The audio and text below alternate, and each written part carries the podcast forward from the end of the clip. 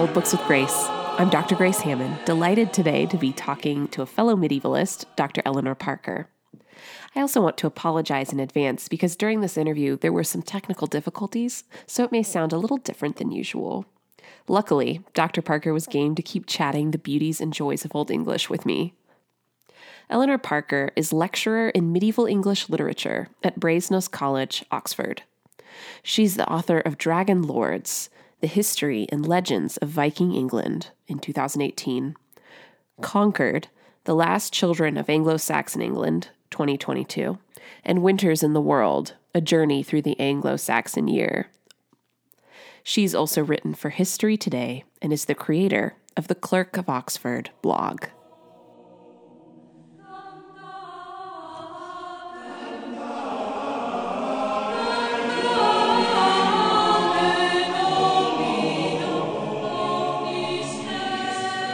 Welcome, Dr. Parker. I'm so glad you're here today. Thank you. It's great to be here. Yeah. So I ask everybody who comes on Old Books with Grace two questions, just as get to know you questions. And um, the first will likely be uh, difficult for you, which is what is your favorite book or author from more than 50 years ago? Oh, that is a difficult question. and you can oh, okay. several. I will not uh, confine you to one. Okay. um, well, I feel like as a medievalist, I kind of feel like I, I have I should pick a medieval author, um, and I guess I could. Oh, you don't have to. You can put whatever you like. I think to to be honest, the the first person who springs to mind when whenever people ask me that question, um, maybe it's something a lot of people pick and it feels really obvious. Um, it's Jane Austen. Um, she's just, you know, someone I come back to again and again and just absolutely very, very close to my heart. Oh, she is my favorite too, I must admit. Um, which of her books do you find yourself returning to the most? I, all of them really. I just whatever different mood I'm in, well, whatever book I'm reading at the, that particular time seems to be the one that is my favorite and that I, I would kind of need or want the most. So I couldn't even pick which which one is my favorite. I um I reread Pride and Prejudice every year at Christmas. Um, it's not my favorite. I think Persuasion's probably my favorite, but um, I totally agree with that. There are certain uh, times of year or certain moods where you just return to it. Um, mm-hmm. And I, she's so incredible. She's so amazing. Mm-hmm. So, kindred spirits with the Jane Austen love. That's good to know. Yes. So, then my second question for you Which literary character do you most identify with and why? Okay. Uh, I won't give a Jane Austen answer this time. I mean, to be honest, it probably no, I won't say that. Um, I actually, I will give a medieval answer. Um, so many years ago, when I started my blog, I called it a Clerk of Oxford. Um, yeah. And that's named after a character in the Canterbury Tales, so one of the Canterbury Pilgrims. Um, and he is he's a clerk in the sense that he's a you know a scholar isn't he? He's like he's a cleric and he's like a, it's a very idealized picture of a scholar. Um, so i'm not saying i identify within the sense that i am ideal scholar or anything but there is this line that i always remember from that um, from chaucer's description of him where he talks about how the clerk gladly would he learn and gladly teach.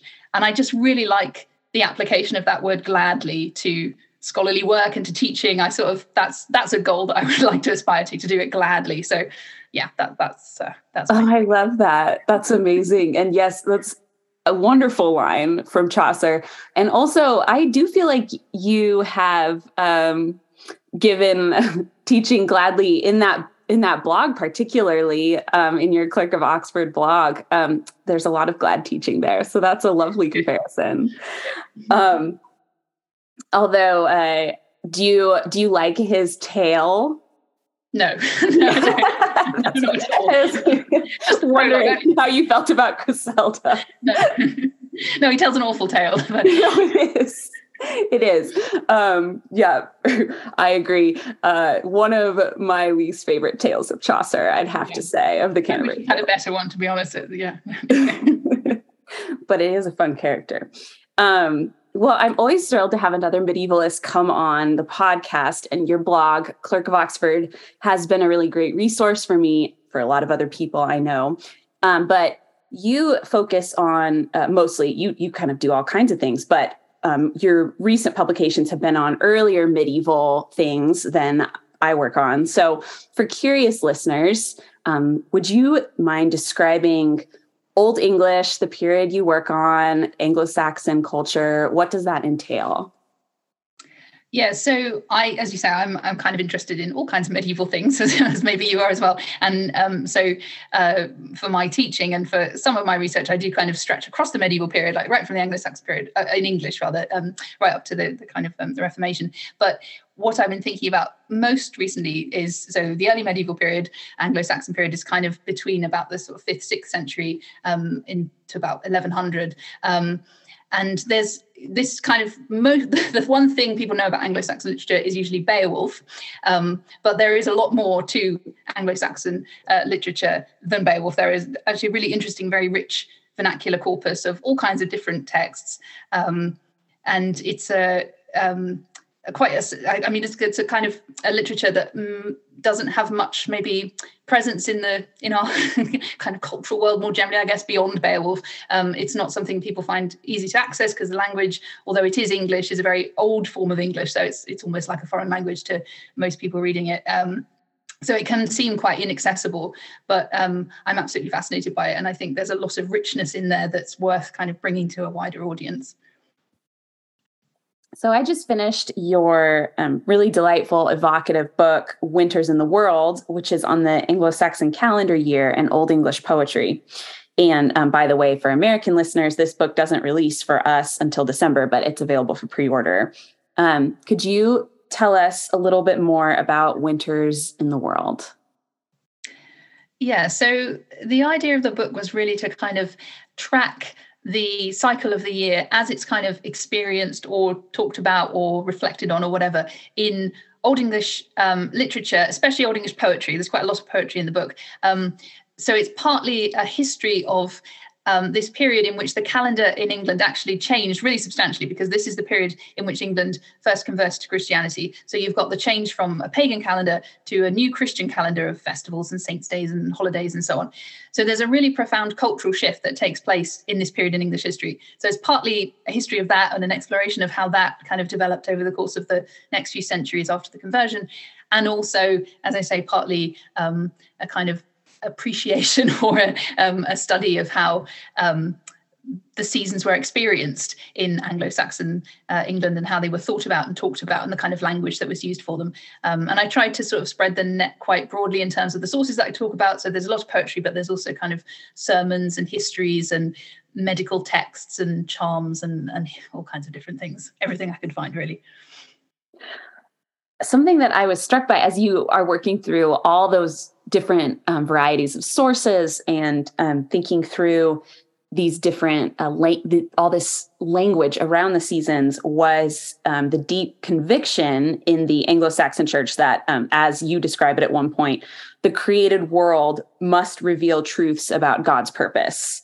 And so for instance you begin the book with this dynamic exploration of winter and advent the traditional beginning of the liturgical year and describe how these ancient wintry apocalyptic themes in in poetry in particular are tie into or are mirrored in um, the traditional apocalyptic themes that we see in advent scriptural readings still to this day. Um, so how do you think that their perspective of the created world differs from ours today well, I think that's a that's a big question. a very interesting big, question. And you can yeah, you can answer as you see fit. Uh, pick out small things or large things yeah. for that matter. Yeah. But um, I think the the kind of most important thing, I suppose, is that you know when we talk about this is a, a, kind of useful distinction maybe to make that when we talk about nature or the natural world or something, we're often taking a kind of either a you know a scientific approach. We're thinking about kind of you know the the biology of it or whatever. Um, or we're we're kind of appreciating it as maybe modern poets do. We take an interest in um, nature as a reflection of human experience, but sort of fundamentally something quite separate from us, nonetheless. Whereas for medieval poets, thinkers, whatever, nature was was part of creation. It was God's creation, and so are human beings. And every aspect of nature, so from the smallest plant to you know the sun and the moon and the solar cycles, and of course the cycle of the seasons, that's all part of God's of, of, of a created world that was planned with purpose and design and intention. Um, and human beings are, are kind of fully integrated into that unity. Um, so there are all kinds of ways in which at every moment in the year or in any kind of interaction between humanity and the natural world there's always sort of something deeper to it or at least the potential of some kind of deeper meaning that reflects a, a truth about god about his purpose for humanity about what he was sort of doing in creating the world i suppose there's this sense of kind of intention and, and purpose and something to be read in nature if you approach it with the with the proper eyes that makes a lot of sense. And so they they um, today it feels like when we talk about and not always, but but for a lot of folks, when we talk about nature or um, uh, the natural world, we sort of incorporate a, a feeling of randomness into it, um, where it, either through um, uh, we just don't have a strong sense of causality necessarily behind yeah. small details, right? Would you say that um, that's a pretty key difference in, in how Anglo-Saxon folks thought about uh, looking at the world around them compared to how we think about the world around us often? Yeah, I think they just are kind of constantly coming back to the idea that God is the cause of nature and of everything in nature. So you can't talk about, say, the harvest, for instance. They don't talk about harvest without thinking about where harvest came from. And ultimately, okay, harvest came from, you know, the farmers grew the crops, but God is the ultimate source of the power that makes things grow. So that's how they tend to think about it. They always sort of look one step behind the natural cause or the, the sort of apparent cause to who was the the first cause where did this power come from where does the sort of life force come from um, that drives the cycle of the seasons or drives growth in nature and in human beings and that's always god. So there's always kind of something behind, behind that they're aware of and attentive to. Um at the end of the book you make a really interesting suggestion that thinking alongside some of these traditions might inspire us in the midst of eco- of our own ongoing ecological crisis. And I was wondering if you could talk about that a little more. I'd love to explore that idea further. I, I think that could be really fruitful. Hmm. Yeah, so I think one of the things that I've become really interested in as I've been sort of studying the development of these kinds of uh, festivals and and seasonal um, moments or observations or whatever is that of course in lots of ways we in the modern world have moved very far away from the kind of society in which these festivals were important or this way of seeing nature was important. I mean, in lots of ways, we live, at least in the UK, in a kind of post Christian society. People yes. don't see the world through the same kind of Christian lens that the, the Anglo Saxons or medieval um, Christians did. Um, or, course, you have a Christian lens of like a fallen world where it's not that God's uh, moving through. Um, creation really clearly it's that uh, in, in like a lot of uh, Reformed or Calvinist traditions, you just have sort of this gross fallen world that lacks mm-hmm. a, a, clarity of God's purpose in it. Um, yeah. Where sin has so destroyed the image or whatever. Um, and so th- that's also uh, post Christian and that other, a, a, different kind of Christian vision that yeah. really doesn't yeah. seem to match a, an Anglo Saxon vision. Yeah. Yeah, I think that's right. I mean, there are there are definitely tr- traditions within Christianity in which being too closely attuned to nature or to natural cycles or whatever is is kind of too earthly, or as if it's your sort of you're forgetting the spiritual in the material. Um, and a lot of the kinds of traditions that go along with, say, saints' days or um, or seasonal festivals, obviously they're you know in this medieval context they're Catholic traditions, and so you know, Protestant strands of Christianity have often pushed back against those very strongly and, and seen this as basically superstition. You know, why are you celebrating harvest festivals? That's just superstitious. But, you know, I mean, that's not necessarily uh, um, how we would see it. So, um, yeah, I mean, you were asking about kind of what it offers to a, a world in ecological crisis. And I, I, guess it is that sense of, of how do we relate to, to nature? How do we see ourselves in relation to nature? Because it's so much the case. I mean, we, you know, as I was saying, we kind of we live in a post-Christian society, also a, a, not an agricultural society in the way that you know medieval Christians did. We're not attuned to these kinds of natural cycles in, as kind of fundamentally as they were, and we're often really insulated from things like I mean, you know, we experience winter, but not like the medieval medieval oh, no. at all. Um, so we feel like we've kind of maybe controlled or tamed those aspects of nature like well we have electric lighting so we don't have to worry about when the shortest day is and how dark it's going to be. Um, but I, I, think in some ways a, a, sense of living through a time of, of, ecological crisis kind of makes us more vulnerable to nature actually. I mean to mm. extremes of temperature or whatever we we aren't as protected from all of those things as we like to think we are. Maybe we can't control those things with technology um, as much as maybe a few decades ago people thought we'd kind of got it all sorted and that we never had to worry about this stuff again and that's not yes. the case um, that we have so this sort of false sense of mastery yeah. that is really uh, the, the, fragility and kind of stupidity of that ma- that sense of mastery is really coming home to roost mm-hmm. right now Absolutely. yeah yeah and so that sense of how dependent we actually are on a, a, healthy and productive natural environment. You know, we're not really in control of it, or we shouldn't try and sort of control every aspect of it, but maybe adopt something more like this medieval attitude of you know gratitude and and recognition of our connection to the natural world and uh, you know not this sense that we are sort of absolutely just the, the masters of creation i guess yes yeah i i as i was reading um a place that i really thought of that um, in relation with was when you're talking about the tradition of say um of uh rogation days where there's a penitential element to it. Mm. Um, it uh, so rogation days were uh, days where um, people uh, processed around where they lived. In in the later years of this, it became around your parish, um, and and as you write in your book, they also sought to consecrate and hallow um, the physical spaces in which they lived. And it it occurred to me that maybe that's a really interesting place for um, Christians today to think about their relation to uh, the environment and to ongoing ecological struggles is approaching in a penitential spirit and in a consecrating and hallowing spirit. Um, yeah, I was struck by that.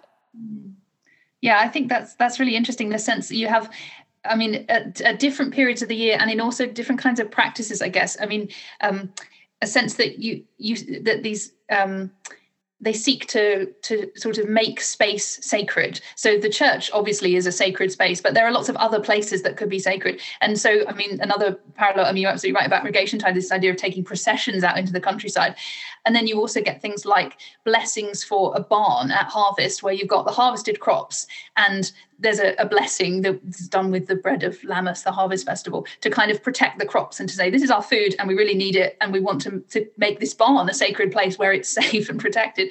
Um, so I think that sense of of kind of being able to um, to kind of spread a sense of sacredness or of, of a kind of hallowed space outside of the obvious places like churches and shrines is something that's really powerful about these. You know, they bless fields, they bless woods, they bless orchards because they want these places to flourish and grow and be prosperous. Because if they do, then the human communities who depend on them will also flourish and grow. So that's that sense of dependence is is very much kind of nurtured um, in a spiritual sense. You know, they they try and invoke a blessing on these places and the things that grow from them.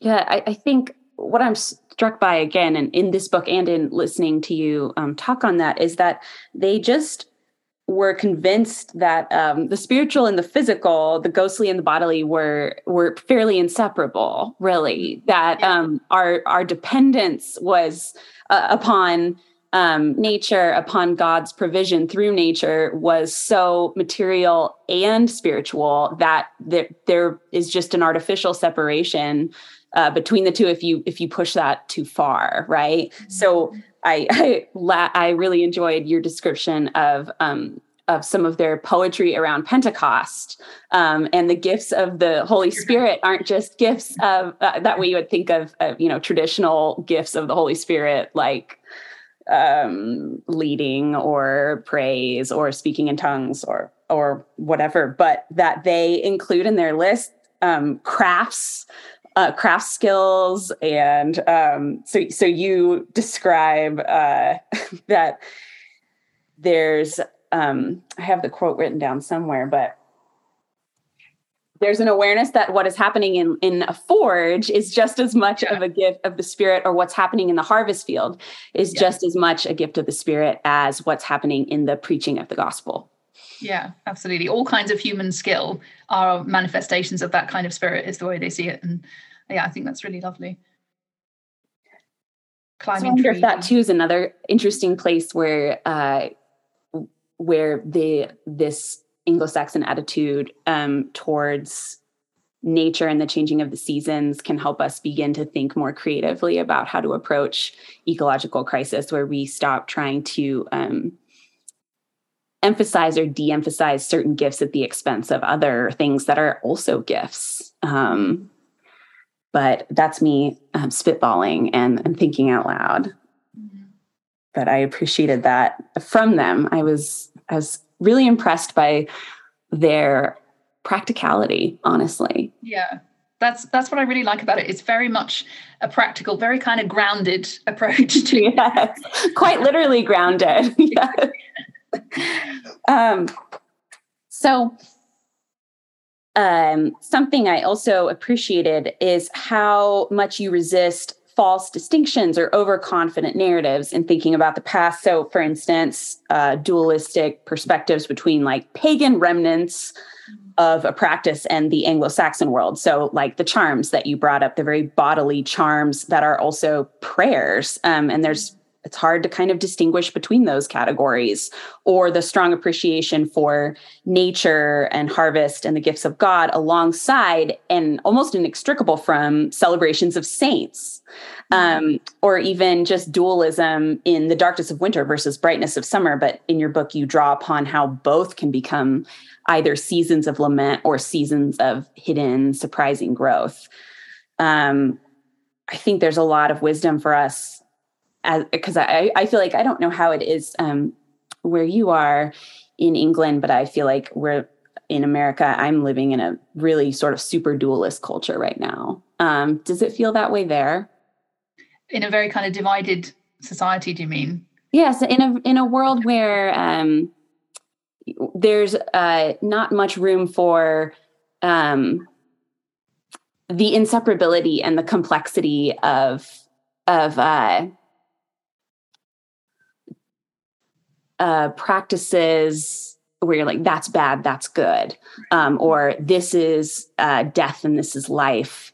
Um, and something that I think really comes out in Old English poetry is that they uh, the writers of these poems are always holding together like their lament with beautiful language or mm. um, you uh, write about um, I'm forgetting the name right now of the of the poem of the that ha- that takes place in summer but is a lament by the wife. Mm, wife's uh, lament. Yeah. Yes, the wife's lament. Um, and I'm struck by how how brilliantly they hold that together and how even it's a part of their practicality. yeah, yeah. I think it's really nice how they kind of recognize. I mean, one of the things that I really like about these poems is they recognize. It sounds really obvious, maybe there are seasons in human life yes. and human experience that it's not kind of one thing or the other, and that they're always talking about the idea of transience. I mean, medieval yeah. poets generally and Anglo-Saxon poets obsessed with the idea of transience, the idea that life on earth is just lent to us. That's the word they always use, lena. It's really it's lent. It's from God, obviously. Mm. Um, so whatever we have on earth is not really ours to hold on to, and so no state of happiness is going to on earth is going to be permanent but also no state of sorrow is going to be permanent either there's always this sense of things are going to change you know the seasons are going to turn. There's going to be this kind of um, either seasons of growth or seasons of decay seasons of gain seasons of loss. And um, there's there's really a poetry of of kind of patience and endurance mm, I, think. I like that yes. You know. So something you just you kind of wait for things to change. And that translations often lies in these laments. Yes I think that's a great way of stating that. Um, and a poetry of waiting is such an interesting concept uh, because I do feel like in in post modernity, uh, at least I am really bad at waiting, and we're kind of taught to resist waiting at all costs. Like everything must be immediate. Yeah. And so the appreciation of the slow change that you see um, as you're paying attention to the seasonal poetry as well is pretty incredible. Um, you mentioned the lovely Eng- Old English word to lend, and um, but I I be curious to know what's your favorite Old English word and why, or one of? Because there are so many. I think what comes out in the book is that there are so many wonderfully evocative uh, Old English terms. Yeah. Um, so I was curious what you're particularly drawn to. I oh my goodness. So that's a kind of I think if you asked me at different times, I would give different answers to that. Fair enough. Yeah. really, word that you really love. Um, one word I really like, I talk a bit about in the harvest section, is a word "eadig," um, E A D I G, which means blessed or happy. And I really, I just like the sound of it. "Eadig," I just think it's really nice. Um, that's one of my favorites, and that that comes up in quite a lot of aid. Comes up in Anglo-Saxon names like Edward and Edith and so on. There, they've got aid in them, so that sense of a kind of people who are blessed and happy. It's just a really nice nice. that is a lovely word. And speaking of really interesting words, bless itself has a fascinating history. Could you tell us more about that? Because that's one that really stands out to me. Yeah, so that's really interesting because it's um, it's a Germanic word and and it's obviously um, its roots actually lie in um, the word bletsian, so to consecrate with blood, um, and so it probably goes back to um, pagan, you know, pre-Christian um, ceremonies where literally they would consecrate things with blood, um, sacrifices, animal sacrifices, or something. Um, and then in Anglo-Saxon Christian language, it gets transferred to Christian blessing, you know, obviously, which does not really involve uh, kind of bloody sacrifices. Um, and so it's it's kind of its meaning has very much been I don't know, sanitized isn't quite right, cleaned up certainly, but, but it has got this this really kind of visceral, um, in the literal sense, I guess, really visceral kind of origins about how you make something holy through the spilling of blood, and then it comes down to you know blessing, which is is rather um, more, I don't know, sweet, I suppose. it's a fascinating word. Mm. Um, how did you first get into Old English? Like, what led you there? What was your process? Uh, so I came to Old English totally out. It was came to me out of the blue when I started studying English at university. I'd never read any at all. I don't think before I came to university because you just don't do you really? There's not really any. No, no, you don't just pick, pick up the Wanderer and then go. That's right. Yeah.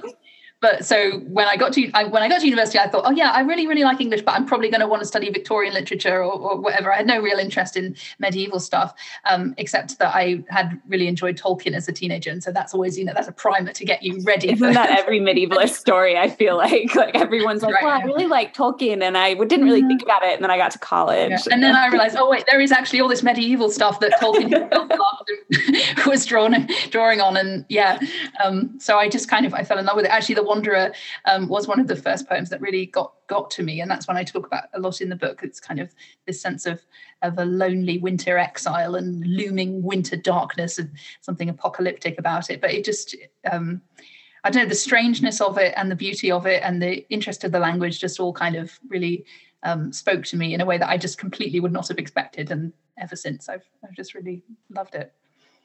I love that. I love hearing about how people discover their um, interesting pathways into these not easily accessible on the surface subjects that end up opening up a whole new worlds of interest. And I think that describes Old English really well. Um, it's not easily accessible, but then once you journey further into it, um, it's so beautiful and lovely. So, for someone just beginning to uh, discover Old English or learn about it, where would you recommend that they go book wise? What should they read? Um, what do you think? I think there are. So one of the the kind of interesting things about Old English is how much can you try and engage with the language, and there are kind of good books out there to help you um, sort of help people start to learn the language. Teach Yourself Old English is actually a very good book. Um, um, but then I think there's kind of no substitute for going to the sources, going to something like Beowulf. There's many good translations of Beowulf. That's a good place to start. Um, and then anthologies of Old English poetry that just give you a sense of um, of the variety of it. Um, you know there's a lot of just really interesting almost all anonymous short poetry in old english about which we know very little in terms of where it came from or who wrote it or why or the date or anything but i mean like the wanderer for instance but just so interesting when you kind of actually get to get to grips with it so just dipping into an anthology of old english poetry is yeah, the best way probably. Yeah. Do you have any anthologies that you specifically recommend? Um, so I list a couple at the back of um, Winters in the World. There's a good one called The Anglo-Saxon World. Um, there's a, a, book called just Anglo-Saxon Poetry. Um, so yeah, there's, quite a few out there. What um, What do you think is your favorite Old English poem? That's a good question. you can list several. probably have to pick different ones. Um, oh, here's one. Okay, yeah. if you were since it matches the theme of your book, hmm. name one poem per season that you would read. Okay. Yes. Okay, that's that's a nice that's a really nice question actually. So for winter, there are lots and lots of winter poems, as I talk about in the book. Just like a, a, there's a, a, huge imbalance in terms of of how much poetry gets written about winter. Um, but probably the Wanderer is my favorite winter poem because it just it so much gets this sense of how winter kind of gets inside your heart and you know freezes the spirit and and kind of can be such a um, a kind of a season of, of, of sterility and kind of deadness and and you know just a time to wait and endure. It's very much a poem of kind of patience. But then the spring poem that i like is a poem that's often paired with the wanderer. Um, they it's called the seafarer and it's about someone who kind of is responding. It also ha- it starts off in a wintry place because he's you know he's a seafarer he sails at sea he complains about how cold it is. Um, but actually what we learn as the poem goes on is that winter's not the whole story for him. Actually, he chooses to go out to sea because he's actually excited by it and energized by it. And when spring comes, what he wants more than anything is to go out to sea and endure hardship voluntarily because he just kind of gains something spiritually from that sense of self denial and not staying around on land to enjoy how pretty spring is, but kind of. you know, kind of being driven by the spirit of spring to seek out new things. Um, then what we got? Summer. Uh, nice poem of summer. There's a lovely poem called The Phoenix, which is maybe the most summary. There aren't very many summary poems. they aren't really a summary people, the Anglo Saxons. Understandably, I mean. That's right. Yeah, that's that's true of English weather, really. Um, yeah, the, the Phoenix is really nice. It's about obviously the legend of the Phoenix. So it's not about English weather. It's about a kind of paradise landscape where it's always summer. And the poet just kind of delights in describing a beautiful wood in summertime and the kind of movement of light through the leaves and um, and the pleasure of sort of bathing in the spring. The phoenix goes bathing in the um, in the sea and enjoys the, the kind of cold of the water against the heat of the day. And, and it's just really that's lovely. And then harvest good question. Quite a lot of harvest sort of bits and pieces, but maybe Beowulf I would pick for harvest. Oh, that's a good harvest one. yes. But wait, explain why you would pair it with harvest. But because it for me, it's like instinctual. Like I'm like, oh yes, Beowulf in the fall. Okay, interesting. That sounds great. But then I don't really have a great reason why. It's just that. Yeah, well, probably quite a lot of Beowulf is also quite wintry. Um, mm. But it starts off with this, the little story of Scyld the Danish king, the kind of legendary hero king who's the ancestor of Hrothgar, the king that Beowulf fights for. And Scyld is a sort of a hero of the harvest. You know, he his name is associated with sheaves of corn, and he kind of he comes out of nowhere. And then when he becomes king of the Danes, and then when he dies, they send him out to sea very famously on a ship, and no one knows where the the, the um, who received that cargo. No one knows who where the ship has gone. And I think there's something about the harvest in that, this sense of a quite mysterious power that comes to you and brings prosperity and wealth and success and happiness for a time and then departs again and you don't quite know where it's gone or if it will come back again and that sort of mystery. Mm. Um, yeah. Yes, I like that. I, I think my reason for my gut reason for associating Beowulf with the fall is a lot shallower. I, I, I realized I was like, oh, it's because it has a monster in it, and I'm thinking about. Oh yeah, okay.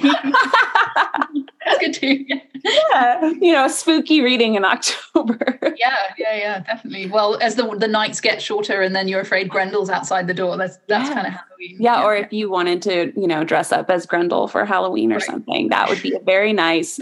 Uh, Anglo-Saxon costume. Um, although they, as you mentioned in the book, they did not celebrate Halloween, so that would be a modern spin. um, but speaking of, what of the Anglo-Saxon festivals or observances or holidays um, would you choose to reinstate if you could sort of bring one back into our public consciousness, what would you choose? Yeah. Um, so I would have to choose. I would be torn between Lammas, which is the harvest festival, mm. first of all, celebration of the first fruits of the wheat harvest, um, which is just a really nice moment. I think the first of August is a kind of it's a moment of you're sort of transitioning out of the height of summer. You're starting to get a sense that autumn is coming, but it's not really there yet. Mm-hmm. You're kind of getting closer and closer to the autumnal equinox and away from the solstice and so on. So it's kind of a nice moment to mark. Um, and it's a festival of kind of bread and you know you're kind of breaking bread together i think it's a nice thing to do and then the other one that i really like is candlemas which is kind of mm. three quarters of the year later which is um, in the beginning of February, and it kind of marks the transition between the end of the Christmas season, um, 40 days after Christmas, and the sort of moving into early spring. And it's a kind of about the cusp of Christmas and looking forward to Easter. It's about when Christ was presented in the temple and um, so he's still an infant at this time, but he's it's kind of there's a looking forward to his future um, destiny and suffering and, and resurrection, um, and that was celebrated by people um, taking candles to church to be blessed, and then they would kind of process with the candles and then keep them. So it's a really beautiful festival of light. Just at that point in February, where I think you you know winter's been going on for a really long time, and you do actually need some light. So that's that's one of the nice things about it.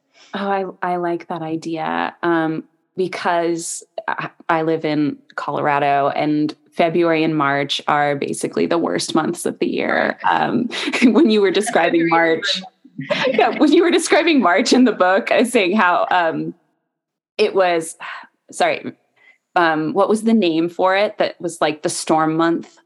Oh um, yeah, Moneth. Yes, yeah. and and it's the the month here in Denver of the most snow of the year, which feels so unfair. Um, but I I I related to that. I was like, right. oh, I feel I feel a bit um, old English right now. But um, Candlemas would be very lovely with the symbolism of light in the middle of um, a very dark time of year, especially when you're getting really sick of it. Honestly, yeah. um, the excitement of Christmas is over, the festivities, and you are about to uh, embark on the long journey towards Easter. that's exactly yeah.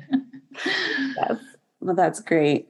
Um, well, uh, where can um, people uh, find you online if they would like to know more about your projects, about your books, um, about anything that you're working on? Do you have social media accounts? Where can they I find? do. So I have a blog, as I mentioned, the Clerk of Oxford. Um, haven't updated it as recently as I should, but it is there. Mm-hmm. Um, and I am quite active on Twitter, also Clerk of Oxford, so I can always be found there. Great, great. And um, I I wanted I did I wanted to thank you again for both for coming on, but also for the Clerk of Oxford blog, which um, I have really found so so many delightful, especially uh, your some of your posts on medieval lyric poetry. Um, I've really enjoyed. So thank you for p- putting that out into the world and having it be accessible to folks. Um, it's been a great resource that's that's what I was hoping people would do that they would just find it as a resource and do what they wanted with it. And so I'm really glad to hear that. Yes. Um, well thank you so much for coming on. Oh, thanks very much for having me. Of course. Thank you for listening to old books with grace. I'm Dr. Grace Hamman and I would love to hear any of your thoughts questions or simple curiosity through social media you can find me and follow along, hearing all the latest podcast updates on Twitter at Grace Hamman PhD or on Instagram at Old Books with Grace. For listeners who would like an extra dose of literature and spirituality in their lives, I also have a Substack monthly newsletter called Medievalish that is also a lot of fun, in my unbiased opinion.